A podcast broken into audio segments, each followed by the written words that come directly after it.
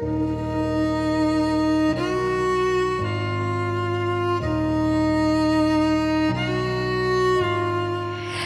à tous, bonjour, bienvenue dans ce 13e épisode de Diode. 13, un chiffre qui porte bonheur. Je vous vois là, les chats noirs qui veulent toujours tirer vers le bas. Non, non, non. Le chiffre 13 est un chiffre qui porte bonheur et je suis ravie de vous accueillir dans ce 13e épisode de Diode. Aujourd'hui, c'est un épisode en solo que je vous propose. Nous serons en tête à tête, vous et moi. Donc pas tout à fait en solo, puisqu'on sera au moins deux, peut-être trois, je ne sais pas combien de personnes vous faites les choses. Mais vous êtes libre de les faire comme vous voulez. dans tous les cas, ce sera un date aujourd'hui. Je vous l'avais promis au dernier épisode. Voilà, j'ai préparé les choses. J'ai sorti la bouteille de vin, j'ai allumé les bougies, ça sent bon. Vous sentez, ça sent bon. J'ai sorti les plaids, peut-être quelques cacahuètes si vous êtes sage. En tout cas, aujourd'hui, j'ai envie que vous et moi, on se rapproche. Vous savez, c'est ça un date intéressant, en tout cas à mes yeux. C'est un date où, où on partage des choses. Donc j'ai envie de vous faire quelques confessions. Peut-être que vous m'en ferez aujourd'hui. En tout cas, j'ai envie d'aborder un sujet euh, qui peut être un petit peu lourd dans la société actuellement et j'ai envie qu'on s'en libère. J'ai envie qu'on fasse le procès de toutes ces choses artificielles qu'on s'oblige à faire pour pouvoir se sentir plus inclus, pour pouvoir se sentir mieux intégré à la société. J'aimerais bien qu'aujourd'hui, on sorte de notre chrysalide, on sorte nos ailes et qu'on devienne ce papillon qui veut s'envoler dans la nature. Parce que oui, la différence, c'est la beauté. Être différent, c'est une chance. Comme nous sommes en date, j'aimerais bien qu'on soit vrai aussi aujourd'hui, euh, l'un envers l'autre, l'une envers l'autre. Du coup, je suis venue avec ma vérité. Je vais vous raconter comment ces choses artificielles étaient un petit peu trop présentes dans ma vie, comment j'ai un peu trop essayé parfois de, de ressembler aux autres et comment j'ai réussi à me trouver plus moi-même en sortant du moule, en cassant le moule, en sortant de ces fameuses phrases de on a toujours fait comme ça que je ne supporte pas. Vraiment, c'est insupportable. Et puis, puisque c'est un date, je suis venue aussi avec des cadeaux. Je suis venue avec plein de références culturelles, des choses que j'avais envie de vous partager depuis très longtemps et je me suis dit que c'était le bon moment. Si vous ne me connaissez pas, bah oui, c'est peut-être notre premier date, je ne sais pas après tout. je m'appelle Florence Baruch et je suis artiste, artiste-auteur, artiste sonore. J'écris des histoires euh, lumineuses qui parlent de libération émotionnelle ou d'acceptation émotionnelle. Et vous êtes dans Diode, vous avez pris place dans le canapé de Diode. Bienvenue. C'est un lieu lumineux que je veux comme un cocon, comme un lieu où pouvoir vous rapatrier quand les choses sont un petit peu plus sombres ou quand vous avez besoin de solutions. On va attaquer tout de suite avec la création sonore de la semaine, la création musicale. C'est une création que j'ai imaginée comme quelque chose de, de bling bling. Mais vous allez voir, je vous laisse écouter. On se retrouve tout de suite après. Bienvenue dans Diode. Un lieu de lumière, de beauté et de musique. C'est Diode, le podcast qui cherche la lumière.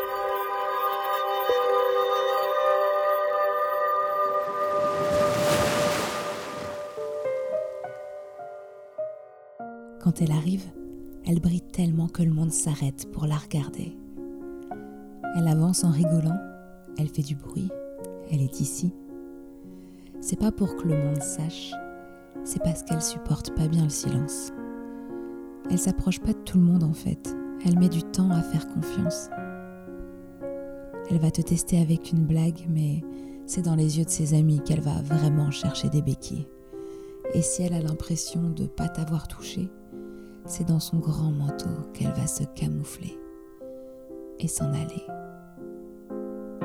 La princesse des vestiaires.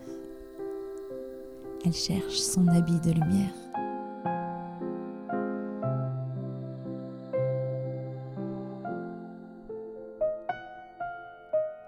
Quand elle arrive chez elle, elle va passer du temps sur son téléphone. Elle va scroller Insta, elle va scroller Zara, mais elle sait bien qu'elle va devoir faire des choix. Parce qu'elle n'a pas les moyens d'acheter tout ce qu'elle voudrait être. D'ailleurs, ça change beaucoup. Elle dit souvent qu'elle n'a rien à se mettre. Ses copines récupèrent ses fringues, elle voudrait tellement lui ressembler, elle voudrait tellement être cette femme-là, celle qui éblouit les hommes, celle que personne n'impressionne, la princesse des vestiaires. Elle cherche son habit de lumière.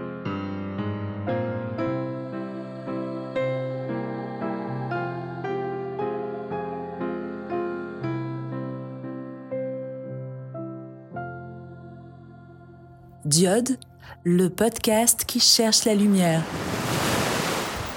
Ça fait quelque temps que j'ai une petite anecdote qui me traîne dans la tête. Vous savez, ce genre de petit truc anodin qu'on vit dans la vie de tous les jours, et puis qui reste comme ça, qui revient, qui, fait comme des, des pop-up qui pop-up dans votre tête en mode ça revient, ça revient, et vous pensez à ce truc, mais vous comprenez pas vraiment pourquoi vous pensez à cette chose. Qu'est-ce que ça veut dire? Pourquoi ça revient? Et euh, ça fait plusieurs semaines que, j'ai une, ce genre d'anecdote comme ça dans la tête, et que j'ai mis beaucoup de temps à comprendre, et que je crois que j'ai enfin identifié de pourquoi ça me revenait sans cesse, pourquoi ça faisait un petit peu euh, dissonant à l'intérieur de moi. Euh, et j'avais très envie de vous la partager parce que c'est un apprentissage qui m'a pris un petit moment, une réflexion qui m'a pris un moment et je me suis dit, je vais leur faire gagner du temps. Il y a quelques temps, donc j'ai un ami que j'avais pas vu depuis longtemps, on travaillait ensemble euh, il y a plusieurs années et euh, puis on se donne des nouvelles de temps en temps. On n'est pas ultra proches, mais on se donne des nouvelles de temps en temps. C'est quelqu'un d'adorable, ça fait plaisir, voilà, on échange, on va boire un coup, euh, c'est cool. Et quand, quand je vois cette personne, ce, pote, euh, bah forcément, on se donne un petit peu des nouvelles aussi des gens qu'on a en commun et qu'on voit plus forcément autant aussi euh, qu'à l'époque où on travaillait tous ensemble. Et donc, euh, je lui demande, Ah, mais au fait, bah, on va dire Caroline, pour pas, pour pas dire les vrais noms. Je dis à, mon pote, comment elle va, Caroline, quoi? Et il me répond, cette phrase, cette phrase vraiment qui est restée dans ma tête pendant hyper longtemps. Il me répond, moi, tu sais, Caroline, tout va bien, c'est une fille dans l'air du temps. Et j'ai vraiment bugué sur cette truc sur c'est quoi une fille dans l'air du temps Et puis, pourquoi elle va bien Parce qu'elle est dans l'air du temps? Enfin, c'était quelque chose de complètement anecdotique, de complètement anodin, mais c'est resté là. Ça s'est ancré dans ma tête en mode non, on ne partira pas tant que tu n'auras pas élucidé ce mystère. Donc j'ai commencé à réfléchir. C'est quoi une fille dans l'air du temps?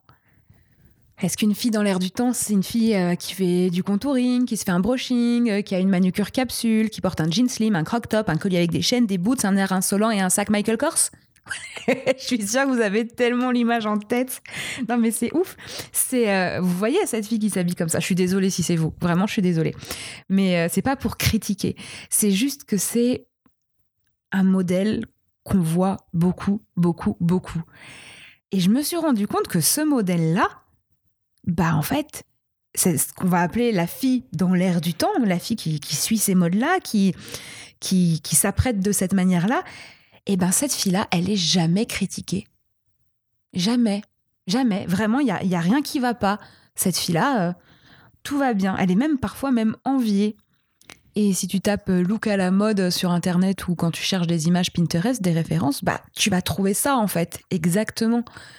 Et ça m'a fait bizarre parce que j'ai mis en confrontation avec euh, ma propre façon de me présenter au monde. Et euh, bah moi j'ai du mal à trouver en fait mes propres goûts sur Pinterest. Je trouve pas forcément d'images qui correspondent exactement à ce que je suis. Ou alors ça va être le haut de ça, le bas de ça, le côté de ça, les chaussures de ça et, et le sac à main d'une autre image. Mais hum, l'image qui pourrait représenter mes goûts, vraiment de ce que j'aime le plus, bah ça n'existe pas vraiment. Mais alors par contre, des filles qui s'habillent exactement comme les images Pinterest, bah ça j'en connais plein. Et vraiment, ce sont des filles qui se font jamais critiquer, jamais emmerder, qui, qui sont bien. Elles sont bien, elles sont bien dans l'air du temps. Alors que si t'es naturel, comme tu es, si tu te présentes au monde comme tu es, si tu es marginal, parce que t'as des goûts euh, un peu à côté ou parce que ça va pas et t'exprimes un mal-être, si t'es voilé, si tu portes une mini-jupe, tous ces autres cas de figure, et il y en a certainement plein d'autres auxquels je pense pas là tout de suite, mais si t'es comme ça, ben on va te faire chier.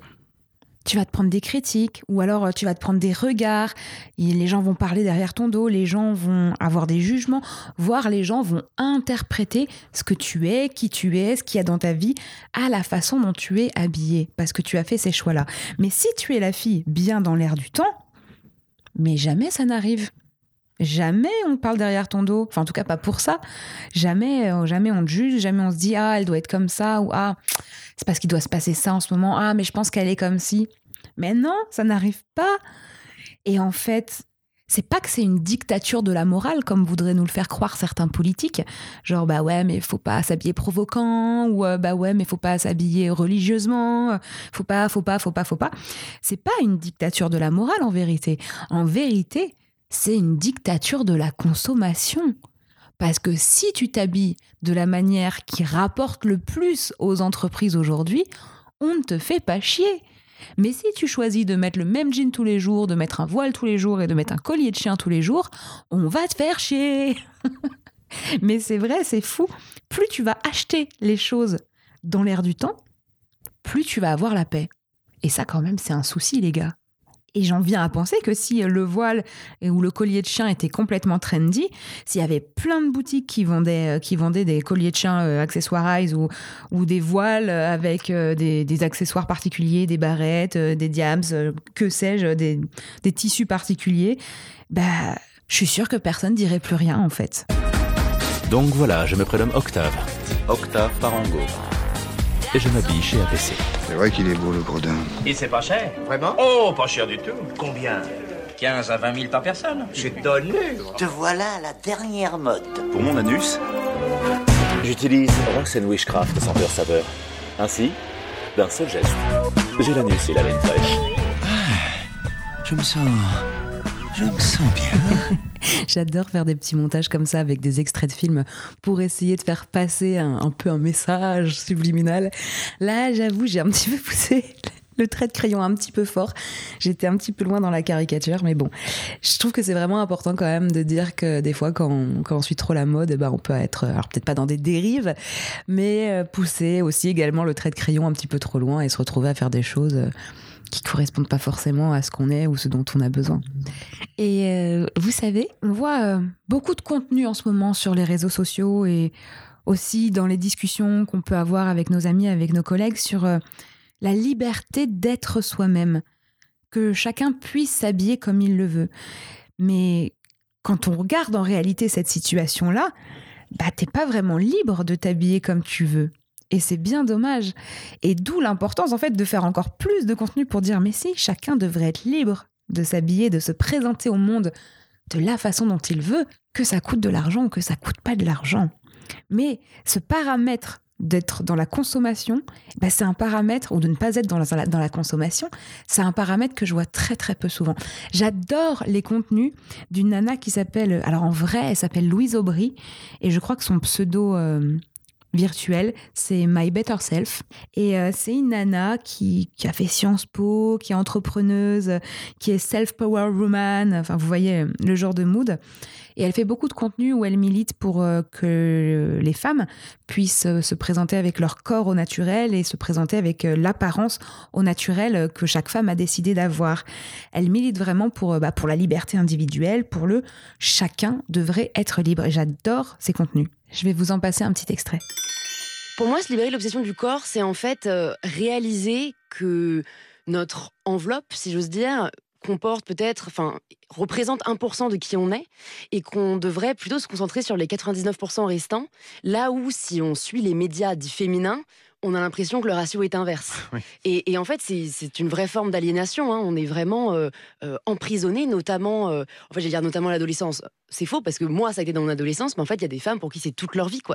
je vois vraiment ça comme une forme de d'emprisonnement où en fait, le patriarcat voudrait que on s'intéresse uniquement à notre apparence pour satisfaire le male gaze et pour ne pas prendre le pouvoir de notre vie et même prendre le pouvoir de la société.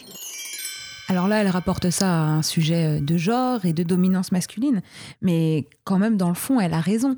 On s'intéresse, la société s'intéresse à 1% de qui on est, notre apparence, versus les 99% qui a à l'intérieur.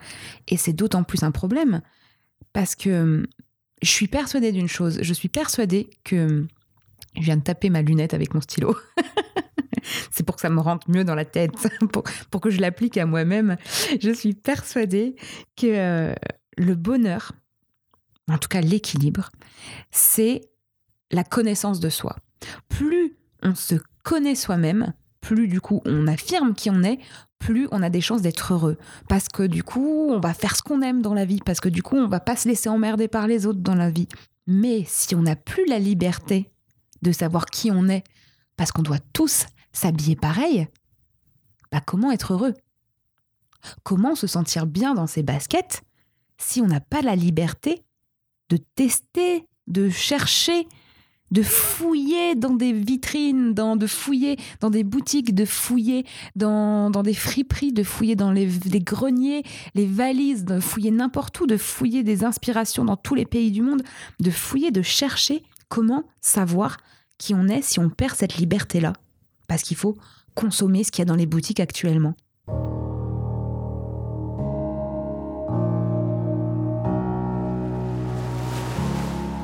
Diode.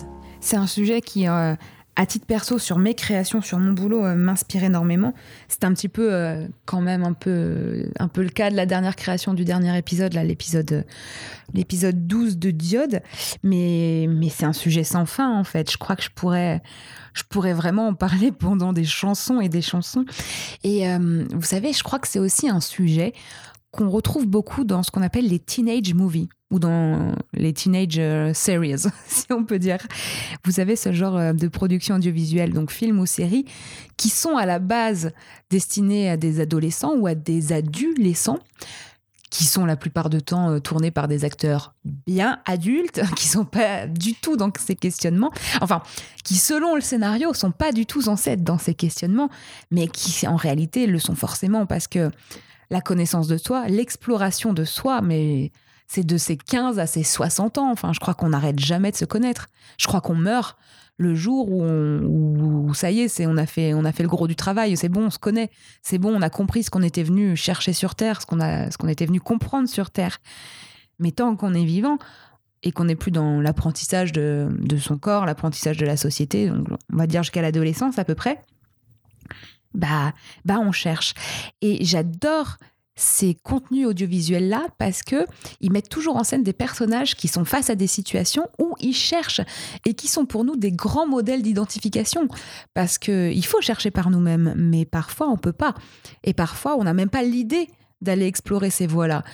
Et ces films, ces teenage movies, nous incitent ou nous proposent des chemins, des pistes de réflexion qu'on n'aurait pas forcément explorées par nous-mêmes. Et en ça, c'est très intéressant.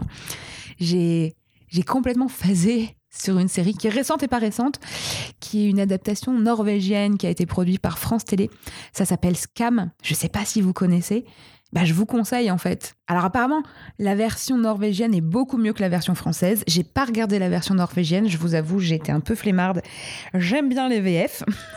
J'aime pas toujours regarder les choses en VO. Je suis pas team défense de la VO parce que le doublage, c'est aussi un art. Et là, en l'occurrence, c'est pas un doublage, c'est une adaptation. Et je trouve ça intéressant d'avoir un travail de réécriture, d'adaptation à la culture et à, la société française, avec du coup des, des scénarios et des cases qui sont adaptés aux problématiques françaises.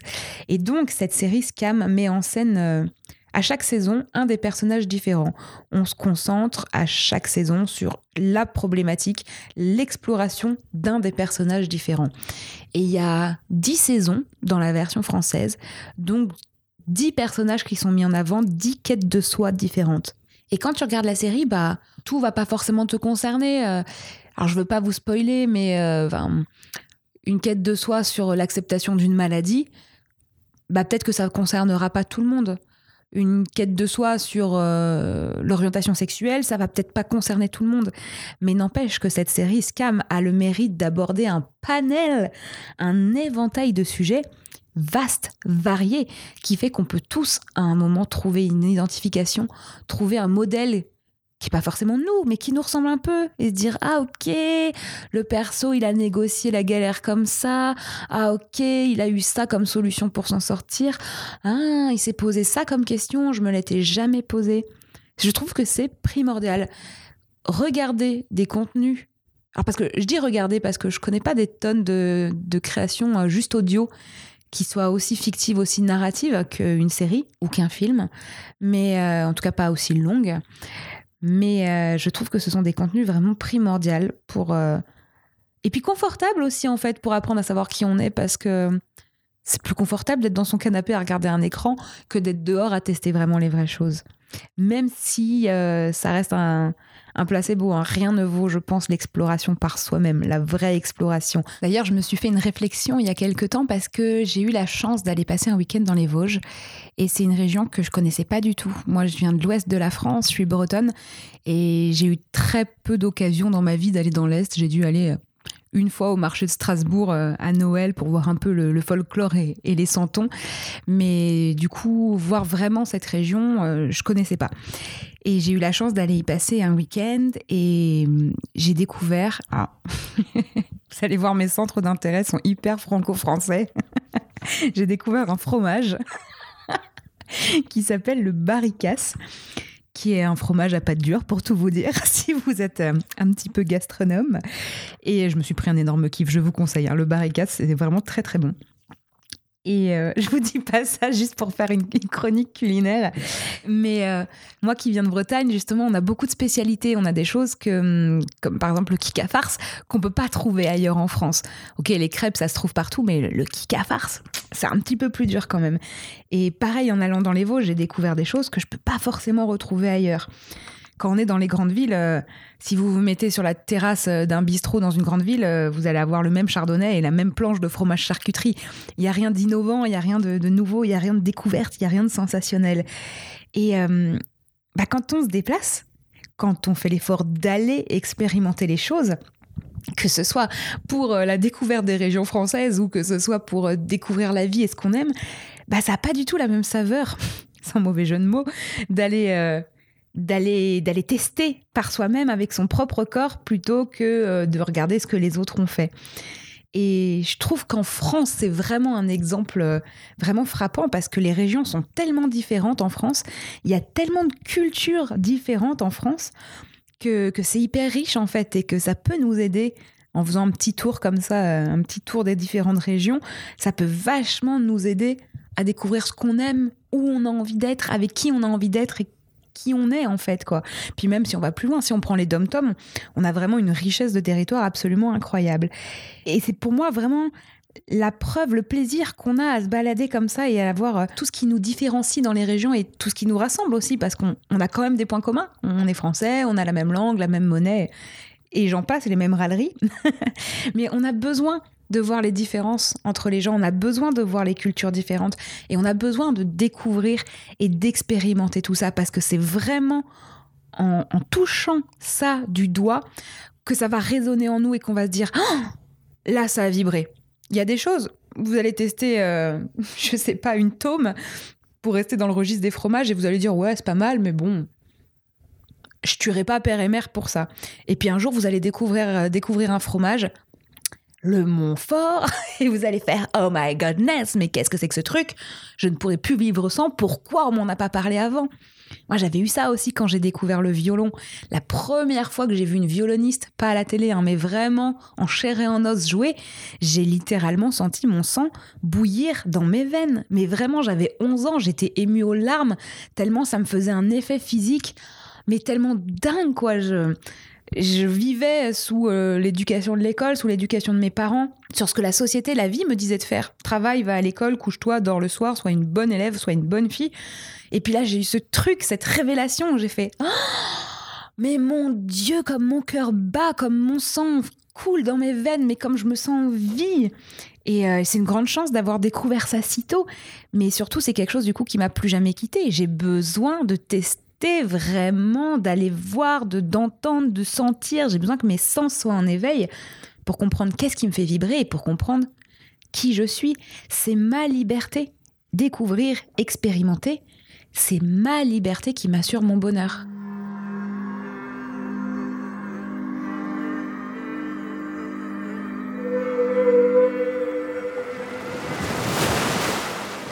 C'est Diode. En parlant de besoin de liberté, en parlant de liberté individuelle, il y a une phrase qui a popé dans mon téléphone il y a quelque temps, par l'intermédiaire d'une conversation WhatsApp. J'ai un groupe WhatsApp avec les autres résidents de mon immeuble, qui est un groupe aussi bien bénéfique qu'un groupe poison. C'est-à-dire que si j'ai besoin de sel ou d'un œuf ou d'une place de parking euh, le temps d'une soirée, c'est hyper pratique mais c'est aussi beaucoup de plaintes, beaucoup de réclamations. Chacun y va de son petit commentaire et des fois c'est un petit peu, un petit peu envahissant. Et le sujet dans mon groupe WhatsApp en ce moment, de mon immeuble, de ma résidence, c'est le chauffage. À quelle date faut-il relancer le chauffage? Parce qu'on a un chauffage commun. La loi préconise de rallumer le chauffage au 15 octobre en général. Et ça a fait des débats et des débats et des débats. Parce que oui, mais il fait doux, euh, du coup, euh, bah, si on rallume, on va payer pour rien. Euh, oui, mais il y a des gens qui ont besoin de chaleur, les bébés, les personnes âgées, donc on peut pas les laisser sans chauffage. Enfin bref, tous les arguments étaient bons, bien sûr, mais ça a engendré beaucoup de conflits. Et j'ai un voisin qui, au bout de quelques jours de discussion, a lancé cette phrase. Il a dit Mais les gars, la liberté des uns doit savoir s'arrêter là où commence celle des autres la liberté des uns doit savoir s'arrêter là où commence celle des autres. C'est une phrase que j'entendais tout le temps quand j'étais petite, mais vraiment à l'école, à la maison, dans les associations, c'est une phrase qu'on m'a serinée, qui était euh, comme un drapeau en fait, comme, euh, comme vraiment un, un, gimmick qui revenait au moins chaque semaine. quoi. La liberté des uns s'arrête là où commence celle des autres. Tu es libre à partir du moment où tu ne gênes pas, où tu ne cherches pas à contrôler la liberté des autres. Et cette phrase, elle avait un petit peu disparu des radars ces quelques temps. J'ai beaucoup apprécié de voir ce, voisin me la remettre. C'était comme euh, un gros euh, reminder, un grand mémo, un grand post-it de au fait, n'oublie pas ça. Et ce voisin a continué euh, par une phrase lapsus, mais que je trouve incroyable, que je trouve vraiment merveilleuse. Il a dit, à partir du moment où on essaie de contrôler l'intérieur des gens, c'est un problème. Je suis sûre qu'il voulait parler de l'intérieur des appartements des gens, de dire mais euh, vous pouvez pas contrôler ce qui se passe dans les maisons, vous pouvez pas contrôler ce que chacun a envie de faire chez lui puisque par définition c'est chez lui. Mais il a dit à partir du moment où on essaie de contrôler l'intérieur des gens et pas l'intérieur de chez les gens. Vous voyez la nuance? Je la trouve géniale. Bah parce qu'en fait c'est ça la vérité de ce qui se passe ces dernières années, c'est ça. On essaye de nous contrôler notre intérieur, l'intérieur de nous-mêmes. Je ne sais pas si vous avez remarqué, mais la privation de liberté individuelle, elle fait quand même vachement toc-toc à la porte depuis quelques mois, quelques années. Elle a envie de rentrer et changer aussi ton intérieur. Pour l'instant, elle se contente de bousculer ton extérieur. Et chez toi, c'est encore un peu ton concon, c'est encore un peu ton repère. Mais si on fait le bilan là des mois passés, le Covid, les horaires euh, restreints, la, privation d'aller et venir, faut présenter une autorisation de sortie, euh, la guerre, tu vas pas consommer comme tu veux. D'ailleurs, très rigolo, entre parenthèses. Hein. On n'a plus vraiment la liberté de consommer la moutarde, mais alors pour aller consommer chez Zara, il y a aucun souci. Hein. Si tu as envie d'un jean ou d'un croc-top, euh, t'es la bienvenue ou le bienvenu. Mais par contre, la levure, la moutarde, on va pas dire que c'est essentiel, essentiel, mais mais quand même, c'est plus difficile, alors que c'est censé être ça qui est censé être plus facile d'accès. Surtout que, pardon, la moutarde, comme son nom l'indique, elle vient de Dijon, hein. elle vient pas d'Ukraine. Donc il y a quand même un gros souci. Je veux dire, pour moi, la moutarde, elle doit faire 300 km hein, pour venir jusqu'à moi, pas 6000. Puis il y a toutes ces histoires de fin d'abondance. Euh, tu pourras plus voyager, tu pourras plus faire ci, tu pourras plus faire ça, tu pourras plus aller découvrir. Et là maintenant, on nous dit, Elisabeth Borne nous dit, ça serait bien que chez vous vous mettiez le chauffage à 19 parce que histoire de flamber des prix, parce que euh, raison écologique, c'est très à la mode d'utiliser les raisons écologiques pour obliger les gens à faire ce qu'ils veulent. Bah, c'est tellement plus facile que les gens sortent pas du pays, ils restent bien dans leurs appartements en ayant froid. Mais quand tu restes chez toi en te caillant les miches, bah tu développes pas grand chose, tu construis pas grand chose, t'expérimentes pas grand chose et tu t'autonomises pas beaucoup. Tu restes chez toi sous un plaid, tu regardes Netflix, tu vois passer les pubs pour consommer, tu fais bah tiens, j'ai bien envie d'acheter ça, je me sentirais mieux chez moi avec ça. Et puis ça va même plus loin parce qu'ils l'ont pas encore fait, mais euh, ils étaient presque à dire à, quelle heure il fallait euh, utiliser de l'électricité chez soi, à quelle heure on avait le droit d'allumer ou d'éteindre la lumière chez nous. Et ça, métaphoriquement, que c'est hyper intéressant. Ils veulent décider à quelle heure tu éteins ou tu mets la lumière en toi. Mais non, en fait. je mets la lumière, j'allume la lumière quand je veux, en moi, chez moi, et tout court, en fait. Je mets de la lumière où je veux, quand je veux à partir du moment où je n'atteins pas la liberté des autres. Parce que c'est quoi après la prochaine étape? On va nous dire à quelle heure manger, on va nous dire à quelle heure aller aux toilettes, mais les gens à qui on impose de telles réglementations, c'est les gens qui sont pas autonomes. C'est les enfants, c'est les gens dans les EHPAD, c'est les gens qui ont des maladies ou des, ou des dépendances. Mais pour des adultes autonomes, mais chacun devrait être libre. Et même d'ailleurs pour les adultes pas autonomes, ça devrait pas être un contrôle ou une réglementation. Ça devrait être une aide à la vie. Quelque chose d'auxiliaire à la vie, pas un contrôle. Et surtout pas quelque chose qui te flingue la tête tellement ça te fait flipper. Enfin, c'est pas possible, on peut pas faire ça aux gens. On n'est pas obligé de dire aux gens, on n'est pas obligé de terroriser une population, on n'est pas obligé de faire ça. On n'est pas obligé de faire ça. Tu connais la stratégie de la peur? Bah bien sûr, mais la stratégie de la peur, de toute façon, on sait très bien. Tous les discours, ça n'est que, enfin, je sais pas, c'est quand même que ça. Euh, la rentrée va être très dure. Euh, on va, on va traverser des périodes extrêmement compliquées. Il faut que les Français se préparent. La peur, la peur, vous allez mourir, vous allez mourir de. On va voir, vous allez mourir du Covid, vos proches vont mourir du Covid à cause de vous. Ensuite, euh, coupez votre Wi-Fi, sinon les gens mourront de froid à cause de vous. J'ai pas pu résister à vous mettre un petit extrait de cette interview de Jérémy Ferrari. C'est une interview qui s'est tenue sur une chaîne YouTube qui s'appelle Thinkerview. Je vais vous mettre les, les références dans la description. Ça dure plus de deux heures l'interview, mais j'adore la pensée de Jérémy Ferrari. Pour moi, c'est un maître des temps modernes. Il est d'une sagesse, d'une compréhension du monde et des choses. Il est absolument incroyable. En plus, il est très drôle. Et du coup, il a donné une interview de deux heures comme ça où, il balance un petit peu sur... Euh, pas les grands drames de notre société, quoi, parce que bah, c'est ça, vraiment les grands drames de notre société. Et vraiment, euh, vraiment, je vous le conseille. Du coup, mon voisin, quand il a dit cette phrase, cette liberté-là qui doit rester individuelle, mais il a raison. C'est pas possible de généraliser, c'est trop compliqué. Les personnes sont trop différentes, on n'a pas le même âge, on n'a pas le même système de santé. C'est pas possible d'uniformiser les gens. On est tous trop différents, on est tous des cas particuliers. Et on a besoin en plus d'aller découvrir nos autres différences, toutes les différences qu'il y a en plus et auxquelles on pense même pas encore forcément. Et le courant de pensée en ce moment en France et globalement en Europe, c'est uniformisons les gens pour pouvoir continuer d'avancer.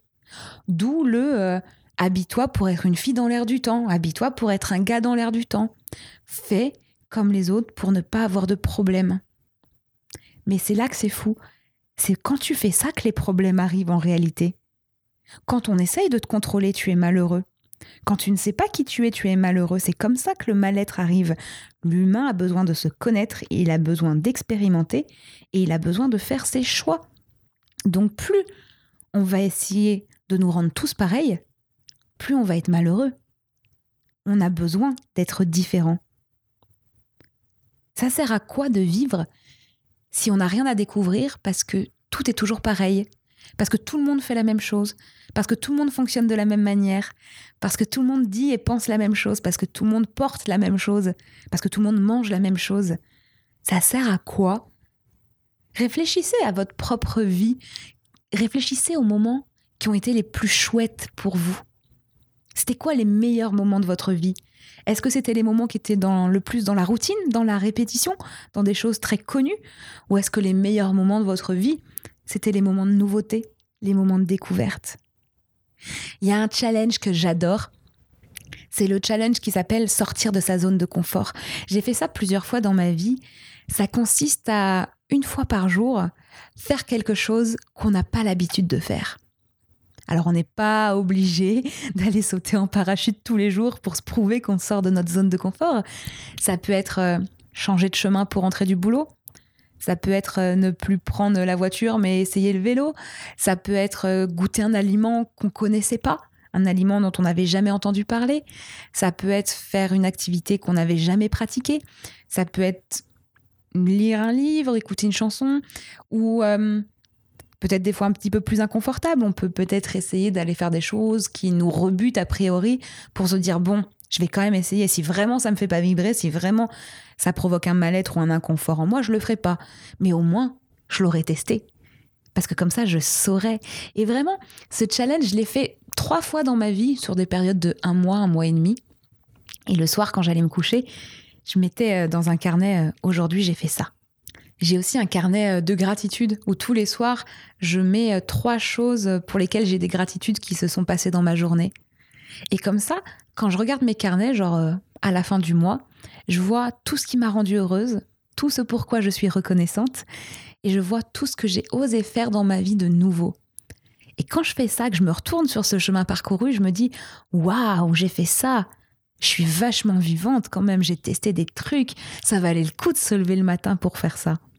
Alors que si je fais tout ce que j'ai l'habitude de faire toujours pareil, bah je me retourne et j'ai fait bon bah j'ai pas grand chose à raconter.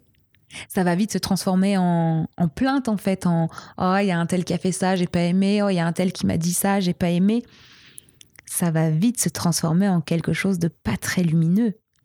Alors que quand on tente, quand on expérimente encore une fois, quand on cherche à savoir qui on est, quand on cherche à se tenir debout et à dire je suis libre, je suis moi, je suis comme ça, les choses se passent tout de suite beaucoup mieux.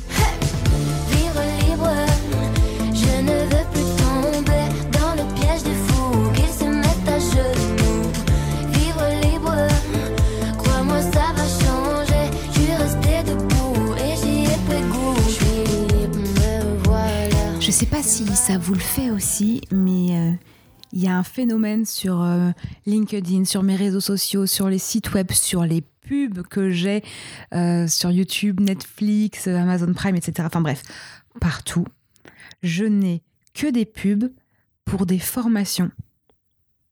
Il y a que des gens qui me proposent des formations pour devenir quelque chose et forcément quelque chose qui va m'aider à devenir plus libre, qui va m'aider à devenir plus moi-même. Je critique pas parce que moi-même j'y ai pensé à monter une formation sur la prise de parole en public parce que c'est un vrai atout pour le bien-être. Je suis d'accord. On a besoin de ça. On a besoin de développer des compétences personnelles aussi, des skills personnels et pas juste des skills techniques. Mais le problème que je vois avec ça, c'est que, bah, alors déjà, ça traduit un énorme mal-être. S'il y a autant de formations, c'est qu'il y a de la demande. C'est pas juste parce que c'est un business facile. C'est pas un business si facile que ça. C'est bien qu'il y a beaucoup de gens qui sont pas bien pour qu'il y ait autant de gens qui aient envie de les aider. Mais en fait, ce qui, ce me plaît pas avec ce genre de formation, c'est que ce sont des formations qui te proposent de devenir quelque chose. Le sous-entendu de ça, c'est euh, fais ma formation et après tu seras. Du coup, c'est sans fin. On va, il y a toujours une nouvelle formation à faire pour devenir quelque chose après. Alors oui, on a besoin de skills, il n'y a pas de souci avec ça. Mais je crois qu'il faut d'abord être aujourd'hui avant de devenir plus tard. Si on garde le mot devenir, on est toujours dans le futur, on est toujours sur une projection, on n'est pas dans le concret. On, on se laisse pas une chance d'être. Je suis d'accord qu'on n'est peut-être pas forcément hyper bien au moment X et qu'on se rend bien compte qu'on sera un petit peu un petit peu mieux au moment X plus 1. Mais si déjà au moment présent on commence à se dire je vais aller mieux, je fais ce qu'il faut pour aller mieux, je fais en sorte de me sentir mieux, je suis en train de devenir mieux, je suis en train de devenir mieux, c'est quand même beaucoup mieux que je vais devenir quelqu'un de mieux. C'est parce qu'on l'ancre maintenant. On dit à notre cerveau, regarde, c'est maintenant, c'est pas demain, c'est pas plus tard, genre un jour je le ferai, c'est now. Et j'adore le meilleur slogan du monde pour ça, mais vraiment, je crois qu'il est indétrônable. On ne pourra pas inventer un meilleur slogan publicitaire, aucune citation euh, spirituelle, métaphorique. Il n'y a rien qui vaut ça. C'est le slogan de Nike. Just do it. Just do it. Juste fais-le. Parce qu'en fait, il y a personne qui est né en ayant la compétence d'être heureux, comme il y a personne qui est né en ayant la compétence d'être pianiste ou d'être un grand physicien de l'astrospatialisation euh, des plateformes extraterrestres. Je sais pas quoi, mais hum, ça n'existe pas. On a tous appris à faire quelque chose. On n'a pas besoin d'une validation extérieure pour apprendre à faire quelque chose. On a besoin de gens qui peuvent nous transmettre des compétences quand c'est nécessaire. Parfois, on peut apprendre seul aussi les choses. Parfois, eh ben, on peut expérimenter. Et plus on expérimente, plus on tire des leçons. Donc, plus on apprend et plus on devient spécialiste de quelque chose. Il y a des gens qui se forment comme ça en travaillant en entreprise, en apprenant, en apprenant, et ils deviennent très, très forts. Avant de devenir, il faut apprendre à être. Et pour être, il faut faire. Vous serez pianiste à partir du moment où vous aurez commencé à faire du piano. Si vous faites du piano, vous êtes pianiste, quel que soit votre niveau. Si vous faites de la peinture, vous êtes peintre. C'est pas vous allez devenir peintre, vous l'êtes déjà, puisque vous êtes déjà en train de faire des toiles, déjà en train de manier des pinceaux, déjà en train de, de, de travailler les couleurs. Il faut faire pour être. Et on a besoin de tester plein de choses, on a besoin de faire plein de choses pour savoir qui on est. C'est en faisant qu'on saura qui on est. Et ça, c'est un truc, je l'ai compris dans mon chemin, dans ma volonté de devenir euh, chanteuse, entre guillemets. J'aime pas trop ce mot chanteuse. J'ai pas l'impression d'être euh, une chanteuse pop euh, tube hit, hit music only. C'est pas ma cam. Mais, mais j'ai cherché qui j'étais et qu'est-ce que c'était ma cam. D'ailleurs, je différencie les choses que j'adore écouter, qui me font surkiffer, genre Angèle, c'est un bon trip. hein. Franchement, je mets ça sur mon scooter, euh, dans ma voiture, je chante à tue-tête, je kiffe. Mais j'ai pas envie de faire du Angèle. J'ai pas envie d'être Angèle. J'ai envie d'être moi. Je, peux aimer des choses, ça veut pas dire que c'est ce que je suis. En revanche, j'ai fait plusieurs tests, j'ai expérimenté plusieurs choses en création sonore, en composition, en création musicale. Et je me suis trouvée, mais ça m'a pris un temps. Mais un temps, si on réfléchit bien. J'ai commencé à apprendre la musique, euh, j'avais 10 ans au conservatoire. C'est à ce moment-là que j'ai commencé à apprendre à chanter. J'ai fait des tonnes d'années de chorale. De la chorale gospel, de la chorale lyrique, de la chorale variété, de la chorale comédie musicale. J'ai fait une école de comédie musicale. Parce que j'adore la comédie musicale. Pour moi, ça, c'est des valeurs hyper positives, la comédie musicale. Puis c'est des gens qui bougent, c'est des gens qui dansent, c'est des gens qui font, qui font les histoires. J'adore ça. Mais je suis pas sûre d'avoir envie d'être cette nana sur scène qui chante à tue-tête de- des grands airs de comédie musicale. Je me sens pas raisonner à cet endroit-là. J'adore, ça m'éclate. Mais je vibre pas, ce n'est pas ce que je suis. J'ai dû faire beaucoup de tests. J'ai passé, je pense, les quatre dernières années à composer des chansons qui n'allaient nulle part parce que je testais plusieurs choses, parce que je savais que j'avais envie de le faire, parce que ça, ça bouillonnait à l'intérieur de moi. J'avais besoin de sortir ces choses de moi, mais j'arrivais pas à trouver la bonne façon de les sortir. Jusqu'au jour où j'ai assumé qu'en fait mon truc c'était l'écriture, que j'aime faire des textes, de faire des, d'utiliser des mots alambiqués, de, de, mettre les mots ensemble, de créer les meilleurs prosodies, de trouver les vers, les proses, de, de voir un petit peu comment les mots se percutent entre eux. J'adore ça. Quand je lis le bon texte de quelqu'un, je suis genre oh my godness, mais je, je jouis de ça, mais littéralement. Et quand je le fais moi, oh là là, quand je me dis quand oh là là, j'ai réussi à écrire ça. Et j'aime ce que ça dit et j'aime comment les mots résonnent entre eux. Et quand je le mets en musique et que je trouve que ça porte le texte, je suis genre, wow, that's my place.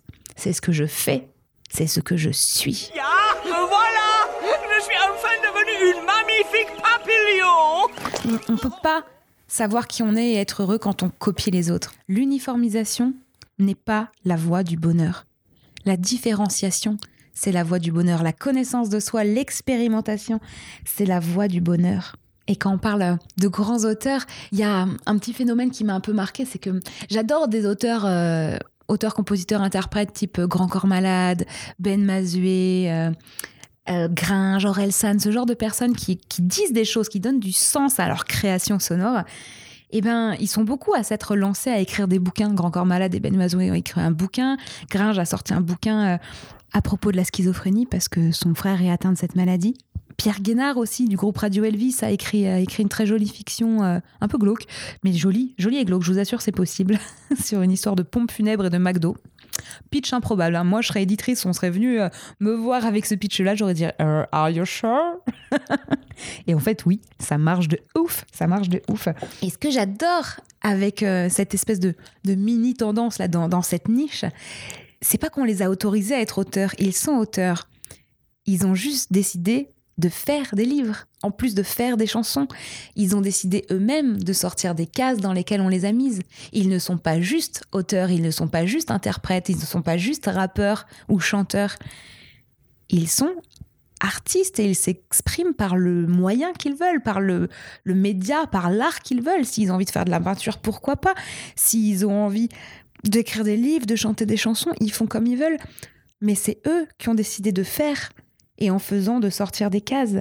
On peut pas rester toute sa vie comme ça sous un éclairage artificiel à se dire bon bah voilà euh, la société dit qu'il faut qu'on fasse ça euh, je vais prendre ce biais-là euh, même s'il me correspond pas même s'il est complètement superficiel pour moi mais je vais le prendre c'est pas la bonne lumière à mettre sur soi nous on a besoin d'allumer nos lumières naturelles faut arrêter avec ces néons blafards qui nous mettent pas en valeur il faut allumer nos petites diodes, nos petites lumières qu'on a à l'intérieur de nous et enfin commencer à rayonner. C'est Diode, le podcast qui cherche la lumière.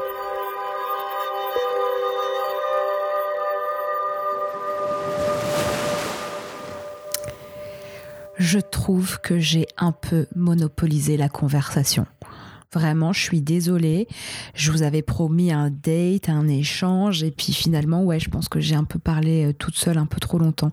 Donc, euh, bah, pardon, excusez-moi, je vous écoute. Ah, vous, vous préférez quand, quand c'est moi qui parle et vous, vous dites rien? Ou non sinon ce qu'on peut faire c'est euh, bah, moi je continue comme ça de vous parler de cette manière là si ça vous plaît et vous vous pouvez me répondre si vous voulez par écrit vous pouvez m'envoyer des lettres, vous pouvez m'écrire sur les réseaux sociaux, vous pouvez euh, me parler euh, ouais, sur Internet, n'hésitez pas. Vous pouvez me laisser des notes vocales aussi, même, il n'y a, y a pas de souci, j'écoute, je réponds. On peut faire comme ça. Si vous vous sentez plus à l'aise, moi, ça me dérange pas. En tout cas, j'espère que vous avez passé euh, un bon date, un bon moment en ma compagnie. Moi, j'ai bien aimé. Je trouve que vous dégagez une énergie vraiment agréable. On a envie de rester à côté de vous, c'est tout doux et réconfortant. Merci pour ce moment, du coup, comme dirait, comme dirait Valoche. ça vous dit, euh, on remet ça dans 15 jours? Mais alors, du coup, je vais être obligée de vous proposer un plan à 3. Le prenez pas mal. Hein Prenez-le bien, prenez les choses bien. Soyez positif et lumineux.